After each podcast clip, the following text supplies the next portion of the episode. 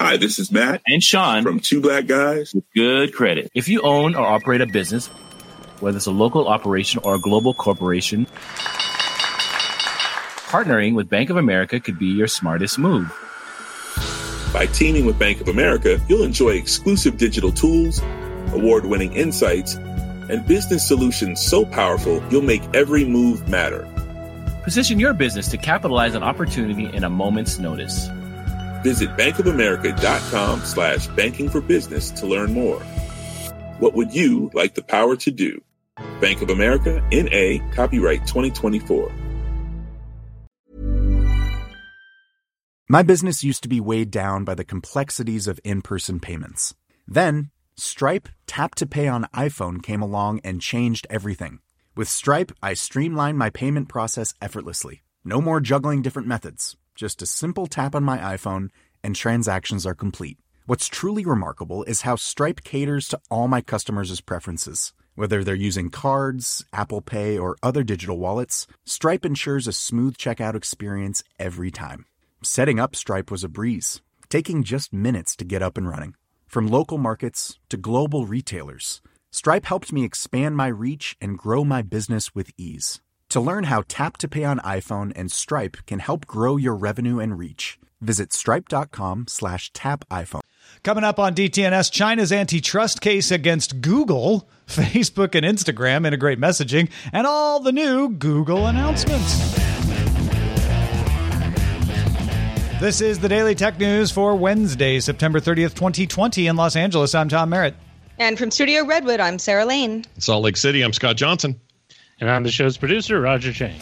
We were just talking about uh, voice control of televisions, going back to the old Google TV and the Xbox One uh, and all kinds of good stuff. You get that wider conversation on Good Day Internet. Become a member at patreon.com slash DTNS.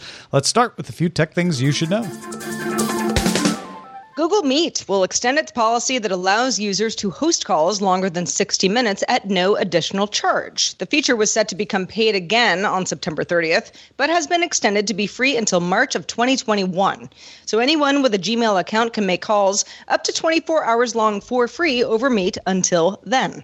Google isn't extending free access to other paid features like limits on number of participants. Apple's iOS 14.2 will include new emojis from Unicode 13.0, approved earlier this year. New emojis include a smiling face with a tear, pinched fingers, two people hugging, a transgender flag, a disguised face, lungs, and more. I'm going to be using that disguised face. I'm telling you that right now. Apple and Epic have agreed uh, that the case about Fortnite should be tried by the court not by a jury. Uh, Apple had filed a countersuit requesting a jury, and in an earlier hearing on this case, the judge had recommended a jury trial as more likely to hold up on appeal. Uh, but no, the case is expected to go to court for a bench decision sometime in July 2021. Samsung's 4K laser projector is available in two models a 120 inch projector with 2200 ANSI lumens and a 30 watt 2.2 channel setup audio goes for $3,499, and 130 inches 40 watt 4.2 channel audio and 2800 lumens for $6,499. Samsung calls them ultra short throw, which means they can both be set up right next to the wall that they project onto. Both models have the Tizen OS and voice control by Amazon or Bixby. They're available now, shipping October 16th. Cloudflare announced free web analytics on Tuesday, a competitor to Google Analytics. The Cloudflare product offers near real time and user behavior without tracking site visitors across the internet. Cloudflare does not use IP addresses to serve web analytics. Uh, it is meant for companies that do not need to add uh, uh, do ad retargeting and want core analytics without compromising user privacy. Cloudflare Web Analytics is available to paid customers at no additional charge and will come to all users in the coming months. Sonos filed a lawsuit in the Western District of Texas, the Western District, not the Eastern District of Texas, accusing Google of infringing five patents on wireless audio in the Nest and Chromecast products. The patents cover features like controlling streaming music from a device like a phone, automatic speaker EQ, speaker group management, and zone scene presets. Uh, Sonos, you may recall, also has a separate patent case against Google currently in front of the U.S. International Trade Commission and also filed in California federal court regarding more basic wireless audio functions like setup, playing in sync, and creating stereo pairs. Streaming music controlled by a phone. Quite the patent. I have a patent on saying that. GitHub launched a code scanning tool Wednesday so developers can identify vulnerabilities in their code before they get deployed to the public. The new feature comes from GitHub's acquisition of code anal- anal- analysis platform, Semmle, from Microsoft last year. Semmle said at the time it would make its CodeQL analysis engine available natively across all open source and enterprise repositories. All right, let's talk about that. Facebook, Instagram, Messenger reunion. Not a reunion, just a union. They're unified. Yes, let let's do that. Facebook announced it will let Instagram and Messenger, that's to say Facebook Messenger, users communicate across the two apps. Instagram users will be given the option to add Messenger, which will give them access to Facebook friends, as well as feature things like chat color, emoji reactions, co-watching videos, and disappearing messages.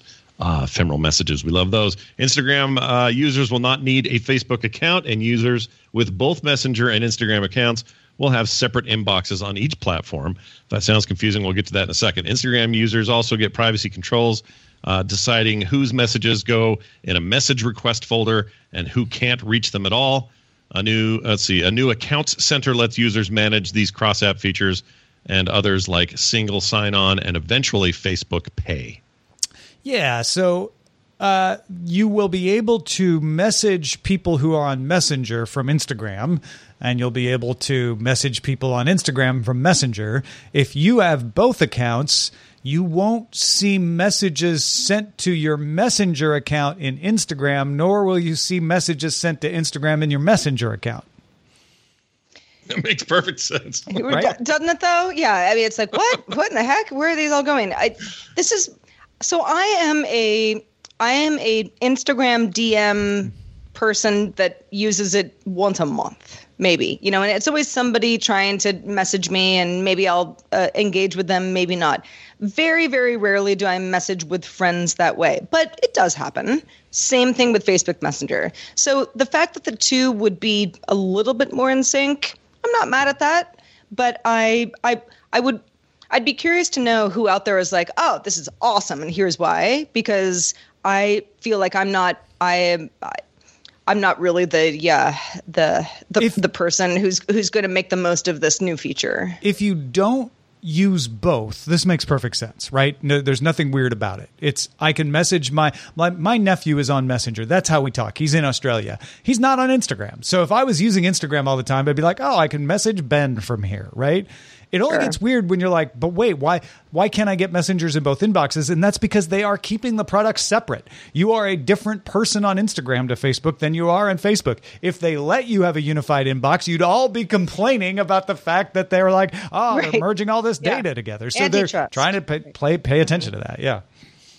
Yeah, you made a really good point on the show this morning that it, it feels like you and I are the same with these things. We just don't use Instagram messaging for anything. I get Yeah, stuff from yeah. my kids I don't see for six to 10 months, and they always chew me out for it because that's their platform of choice and all of that. And we got a little bit more into the conversation about, you know, we're seeing Facebook creep their Facebook accounts into a lot of products right now, or seeing a lot of crossover happen that we didn't usually when these things were a little more autonomous from each other.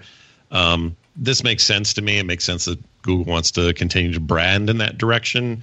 And maybe that helps some people understand where they're at or what they're doing.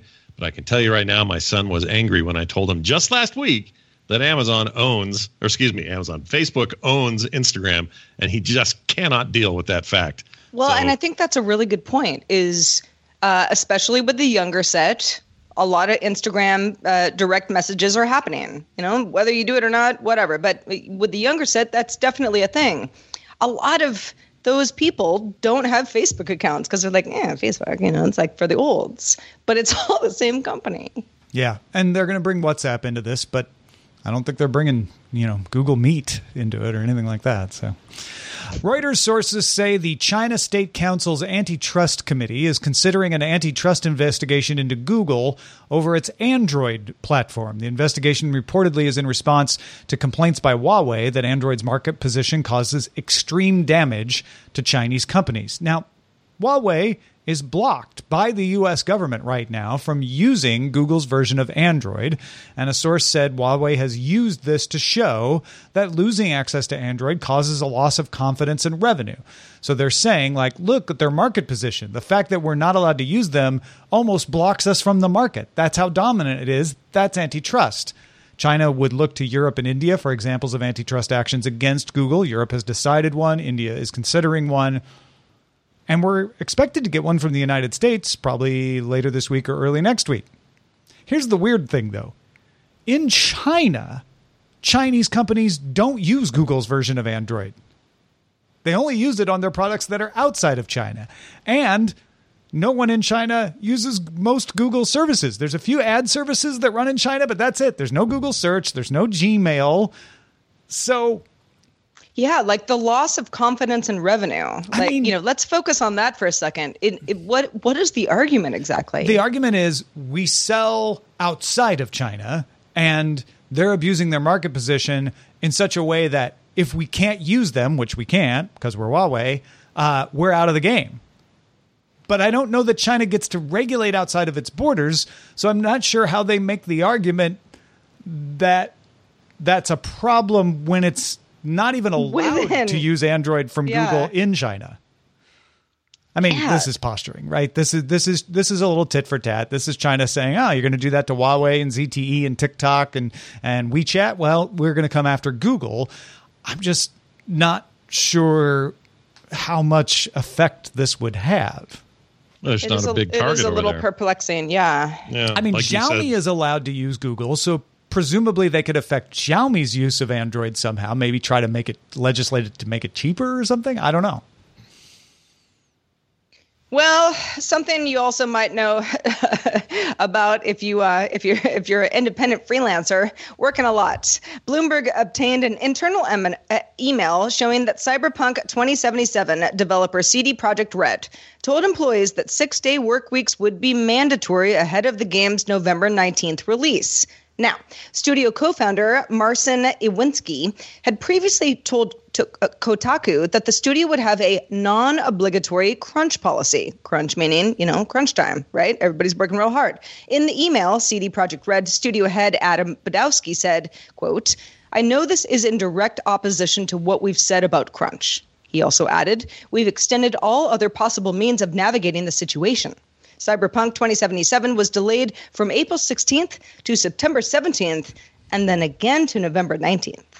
Yeah, the big hangup here is crunch is a known quantity across the industry in a way that's really acute right now. Like in the last couple of years, it's all anybody wants to talk about uh, from a sort of this industry is maturing. We need to do better at how we treat our, our our employees, maybe even accepting some unionization in a couple of cases, um, which really doesn't exist in the games industry. A lot of these studios will release a gigantic 200 person produced game that cost millions to produce, and as soon as it hits the street, even if it's wildly successful, they'll lay off almost that entire team. That's not unheard of. In this particular case, we're not talking about that. We're talking about this sort of cramming toward the toward the end and a lot of people don't understand how it works in terms of why is there so much cramming toward the end of a video games uh, product cycle. And that's a difficult answer because it's very complicated but basically it doesn't matter how many times you push your release there's always something else to be done or do be it feature creep or something you had to cut out entirely or well we have an extra month now we can maybe add this but that adds new complications. So before you know it you're in a situation where now we're really locked in on the november date we're a year later than we planned to be with multiple dates that have all been missed in between. Like at some point, we either have to do this now or we go another year. And if they're going to do it now, well, then they got to do all hands on deck. The big problem and the reason people are mad is that they came out and acted all progressive in this regard and said, look, we're not going to force it. We're not going to make crunch right. part of our company culture anymore and we're going to lead the way in that regard. And then this memo says, "Nah, but maybe not right now because we got a huge game release coming up." And and it is. We're all so stoked for this game. I'm beyond out of my mind excited about Cyberpunk, and I have been since it was announced uh, years and years ago, five six years ago when they announced development on this thing. I was so excited. So I'm ready. Gamers are ready. We want the game. We also want it done right. Uh, my guess is this is like every other game before it and maybe too many after it, where crunch becomes a thing because that's the business, that's the industry. Whether they're helping their employees manage those uh, that extra time, do they get paid time and a half or whatever the equivalent in Poland is? I don't know, but it's a little concerning that they would say we're going to do this and then they don't. They do the well, other. Well, they're thing. a progressive studio that tried to do the right thing and then found that it was impossible in this Right. situation, right. And you're right. It's not that all of the other game studios aren't doing crunch; they are. It's just none of them called attention to it. Uh, Right. And I, I find it really interesting. In the 19th century, it was a fight over getting paid for overtime. In the 20th century, it was a fight over getting paid enough for overtime. Now it's a fight over work life balance. This isn't even about pay. This is about, hey, I shouldn't have to ever work a six day week. That's not good for me. So it's it's progress in labor relations, if nothing else, and it's very interesting to watch. It's, an, it's also another. There's another angle to this, which is, um, a tired programmer, a tired artist, a tired animator, are not good programmers, artists, and animators. And I guess this is true of any job, right? Any job where you're just working to yourself to the bone, you're not going to be the most effective part of the you know that cog in the in that set of cogs and wheels. And at some point there is going to have to be some sort of reckoning like what what is acceptable what isn't there's a certain number of 20 somethings who are happy to program till 6 a.m no problem they'll sleep overnight and then start all over again at 8 a.m and get two hours of sleep they're okay with it at this stage of their life well, you move on and you got kids and you got families and you're trying to do other things with your life and you got to account for that and this business doesn't know how to do that yet Yeah, there's so a little bit of ageism involved in that. too. yeah, we'll figure it out. We'll get there. Uh, let's talk about this. Twitch, you know Twitch, they stream things. They unveiled a new product called Soundtrack Wednesday. Sorry, Soundtrack. It was released on Wednesday, letting streamers play music while they're live. So this is interesting. If you've been following into this stuff about you know videos getting pulled down and that sort of stuff, and especially muted streams. If music is copyrighted, streamers can't use it while streaming unless they have the rights to those songs. And even then, it's kind of hard to prove that you do. Uh, however, Twitch can't do much about the fact uh, that it's being played live. Okay, so they can't do a lot there. But if viewers make clips from the broadcast or they're looking at the VOD, the video on demand of the stream, and it's left online, then streamers get into copyright trouble. Uh, usually a strike will happen or other stuff happens where they get pull downs, whatever. Uh, sometimes you can get a permanent ban on Twitch, which is a real bummer. So, Soundtrack is a separate app that interfaces with streaming software like OBS, Streamlabs OBS, Twitch Studio, possibly some other forks of OBS. Uh, not sure about the I forgot the main competitor to OBS, but anyway, the paid one. I'm not. We don't know about that for sure. But anyway, it separates the music stream into its own channel and broadcasts it separately. Okay, so that Twitch can automatically strip the music from the VOD of a live stream. At the bottom of the stream, a widget will display what song is currently playing and updates live. If the artist has a Spotify page and a Twitch channel, those links get displayed as well. So it's a really interesting, as Roger put it in pre show, out of the box sort of thinking on how to deal with copyright strikes on a platform known for two problems. One, people just playing their music that they want to play during their streams and hanging out with their community and having that stuff get strick, stricken.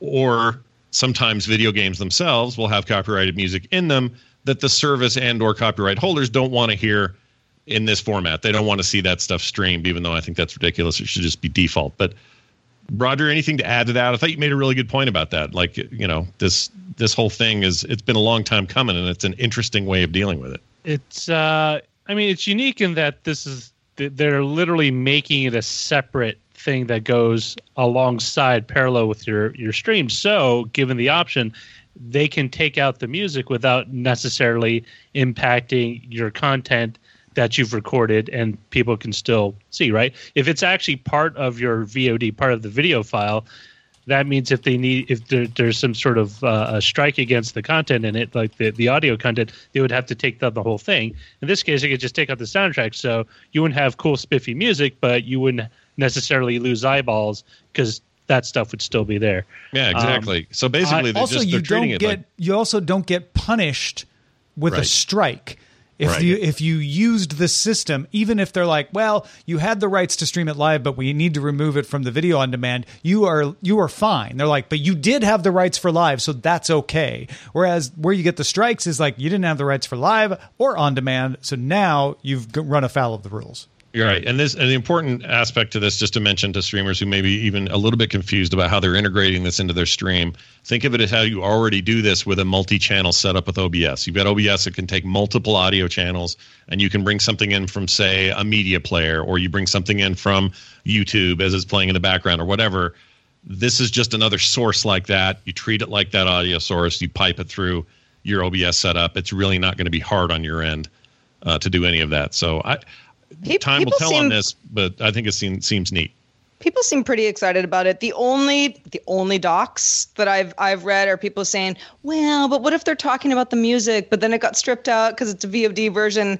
If you're a streamer and you're aware of this, you're probably not going to do that as much because you understand that it might go away, you know, if somebody watches it after the fact. Yeah, this is not going to cover every single situation that could arise. This doesn't fix all the problems. Absolutely not. But it fixes some, so it's better than what it was Yeah. before. This is really good for, you know, pre-roll where you've got some music playing before you get going or you just want to have something on in the background, etc. It's it's it's certainly not going to like you say, it's not going to fix uh, incidental music in video games. It's not going to fix like I now want to do a commentary thing. It's a whole whole different situation, but it's a start. And the more people that can get licensed in here, the wider licenses they can get. Musicians get paid because it's a license situation. So I I think this is a very good step. Yep, I agree. Hey, folks, if you want to get all the tech headlines each day in about five minutes, be sure to subscribe to dailytechheadlines.com.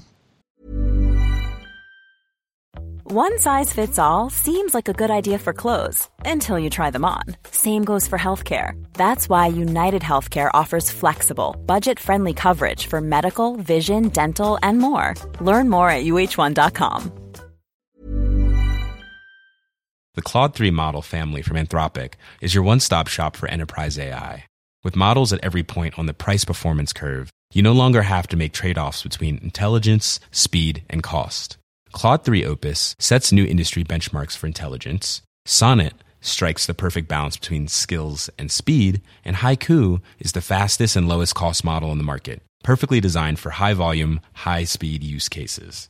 Join the thousands of enterprises who trust Anthropic to keep them at the frontier. Visit anthropic.com slash Claude today. My business used to be weighed down by the complexities of in person payments. Then, Stripe Tap to Pay on iPhone came along and changed everything. With Stripe, I streamlined my payment process effortlessly. No more juggling different methods, just a simple tap on my iPhone, and transactions are complete. What's truly remarkable is how Stripe caters to all my customers' preferences. Whether they're using cards, Apple Pay, or other digital wallets, Stripe ensures a smooth checkout experience every time. Setting up Stripe was a breeze, taking just minutes to get up and running. From local markets to global retailers, Stripe helped me expand my reach and grow my business with ease. To learn how Tap to Pay on iPhone and Stripe can help grow your revenue and reach, visit stripe.com slash tap iPhone. Google had a very efficient 30 minute infomercial today to announce the following uh, products that we're going to talk about right now. All of these products had leaked, some to the point where you could buy them at Walmart and Home Depot. But we'll go through the official announcements because we get some extra details now. Uh, starting with the phones. The Pixel 5 is a Corning Gorilla Glass 6 panel, 6 inch 2030 40 by 1080 OLED, 1959 aspect ratio, 90 hertz refresh rate.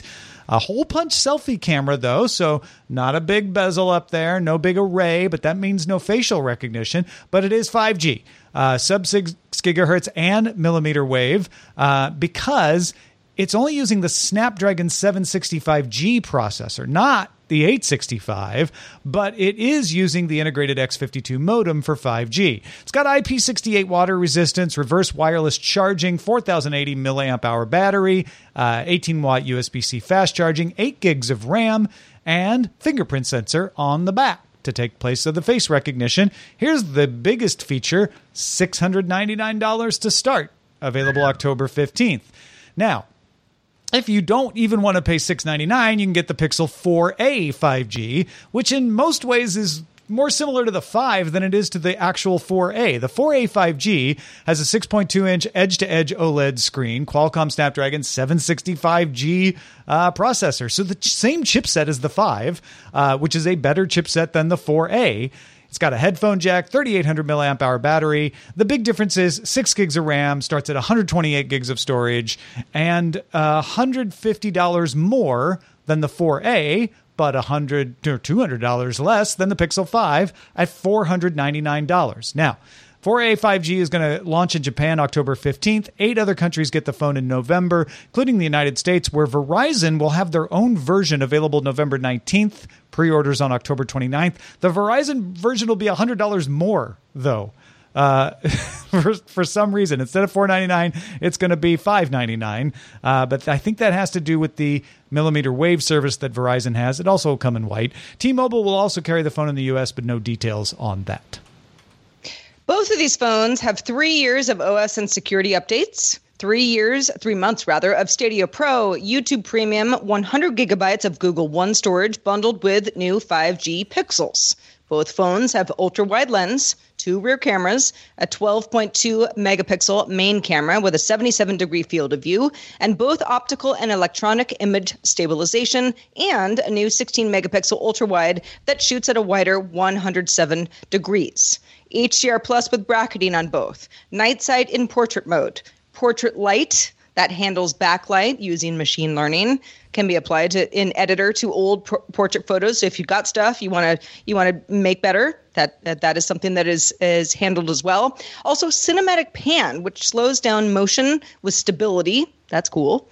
Extreme battery saver increases battery life up to 48 hours. Hold for me google assistant uh, alerts you when you're off hold and uh, this is all coming to older pixels soon. Yeah, so they both have the same camera. Uh, both the 4A 5G and the 5 have the same camera. It's really that RAM, uh, storage, battery life, and waterproofing, and and the resolution and, and refresh rate uh, of the screen. If if those are determining factors for you, you might want to plunk the extra couple hundred on the five. But if those don't make any difference to you, the 4A 5G is your is your phone. Yeah, I think that sounds like a great deal. Um, there's a lot of features in there. By the way, I don't know if this matters, but as an iPhone user, if I was ever to delve into the Android side of things, I always like the Pixels. Like this would be the way I'd go. And every time they announce a new one, I get a little tempted to try the other side. You know what I mean? I had the Pixel 4 and I just gave it to, to Roger to use, and it was a fine it was a fine phone. They're good, solid phones. What's very interesting about this is that we are going not very far up from the 4. In fact, they're making the Pixel instead of being a flagship phone, being a mid-range phone at $699. mm-hmm. Now you also get that reverse wireless charging uh, with the five. So I don't know how many people really have that much of a of, of, a yearn for the reverse wireless charging or you know charge your buds.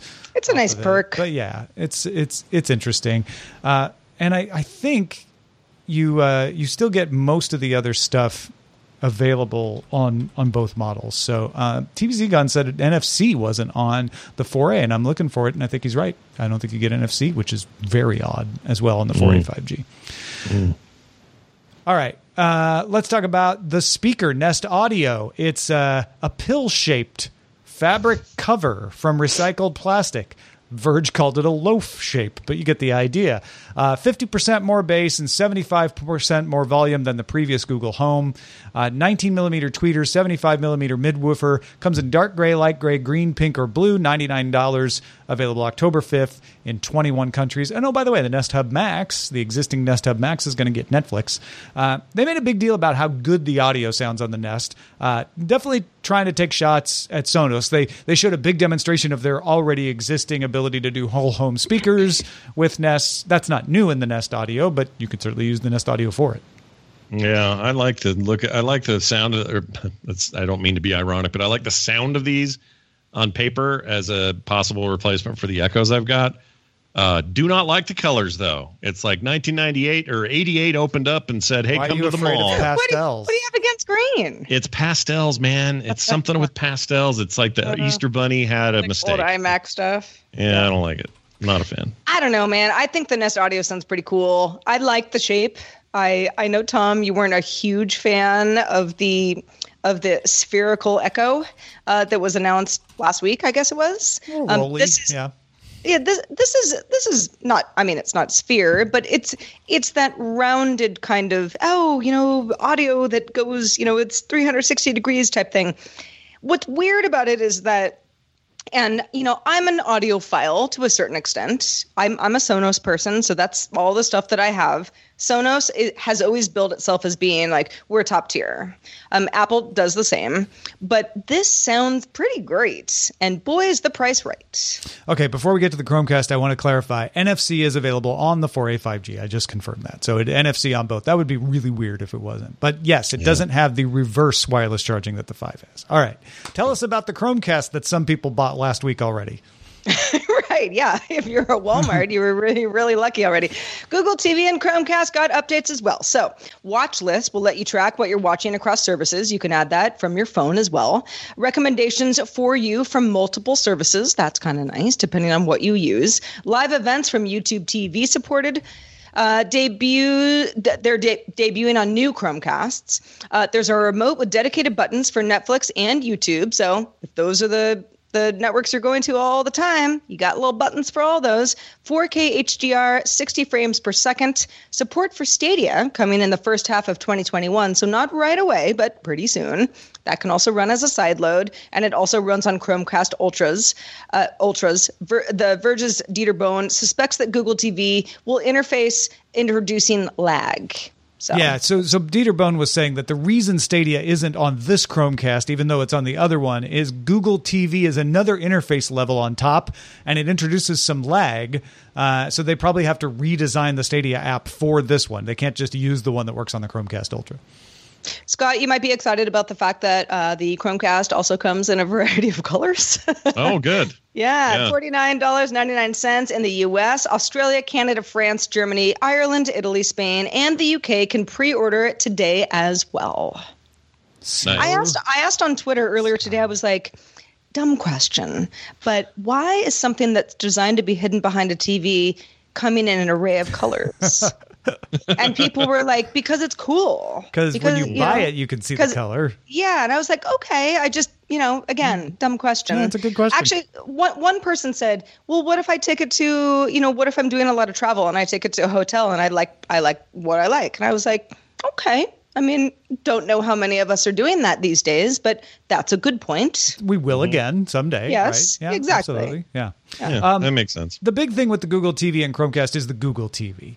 Uh, it's it is that that interface where, like you said, there's going to be recommendations. It's going to do a lot of machine learning. Try to make it really easy. Everybody's trying to fix the problem of I want to watch a show, but I don't know where to find it. You know, I don't want to have to go onto an app like Just Watch and find it, and then go find the app on my TV. I just want to say play the show I want to watch, and and so this is Google's attempt to do that. They're they're putting this more Fire TV like uh, interface over the top of Android TV and doing a bunch of special integrations that separate their implementation from other Android TV implementations that are out there.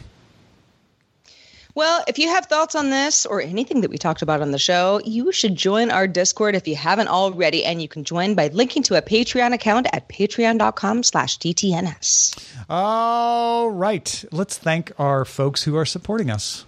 Let's let's do that. Master Grandmaster levels. You are Bjorn Andre, Jeff Wilkes, and Ragnald Varmadal. Thank you all. Thanks also to Scott Johnson for being with us today. Scott, it's been kind of a fun week in gaming news. What else is going on in your world? Well, uh, I have some fun stuff to talk about in gaming news of yore. Way back in the early 90s, you may remember a little game called Mortal Kombat that changed the video game industry forever. We ended up with a rating system. It ended up being a little more self imposed and not coming from the outside. The government was mad, though, and they held hearings. There was all sorts of stuff going around, and parents were panicking.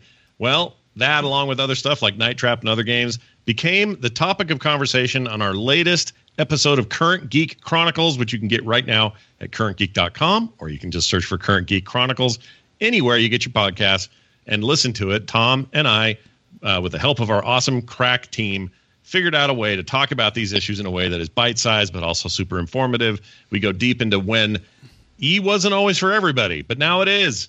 And also, where's Mortal Kombat today, and why is it so different than it was then? And were we right to be freaking out? A lot of questions, a lot of cool stuff, and I'm looking forward to the feedback on this one in particular. It was a it was a hard fought episode, and I'm really glad we got it out there. So if you are interested in said things, go check it out. A deep dive into that whole world over at currentgeek.com. Hey, folks, uh, we know some hard times out there, and uh, so we appreciate those of you who can pick up uh, the other folks who can't support us directly on Patreon. One of the perks of being a patron is the Discord. If you're like, you didn't make a big deal enough about the remote on Chromecast with Google TV, it's the fact that you get a remote that's amazing. You could be saying that to me right now in the Discord if you were a patron at patreon.com slash DTNS. Our email address is feedback at dailytechnewsshow.com. And if you have feedback, please send it to us because we want to hear it. We also want you to join us live if you can, Monday through Friday, 4.30 p.m. Eastern, 2030 UTC. Find out more at dailytechnewsshow.com slash live. Back tomorrow with Justin Robert Young. Talk to you then. This show is part of the Frog Pants Network. Get more at frogpants.com. Diamond Club hopes you have enjoyed this program.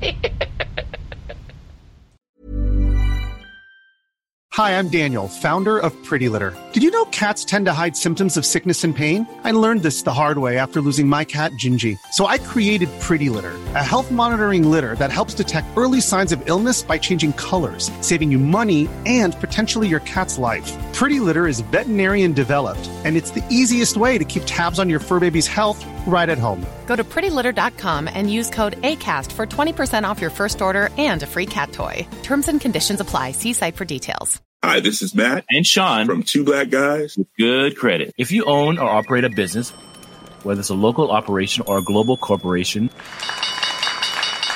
partnering with Bank of America could be your smartest move. By teaming with Bank of America, you'll enjoy exclusive digital tools, award winning insights, and business solutions so powerful you'll make every move matter. Position your business to capitalize on opportunity in a moment's notice. Visit bankofamerica.com slash banking for business to learn more. What would you like the power to do? Bank of America, N.A., copyright 2024.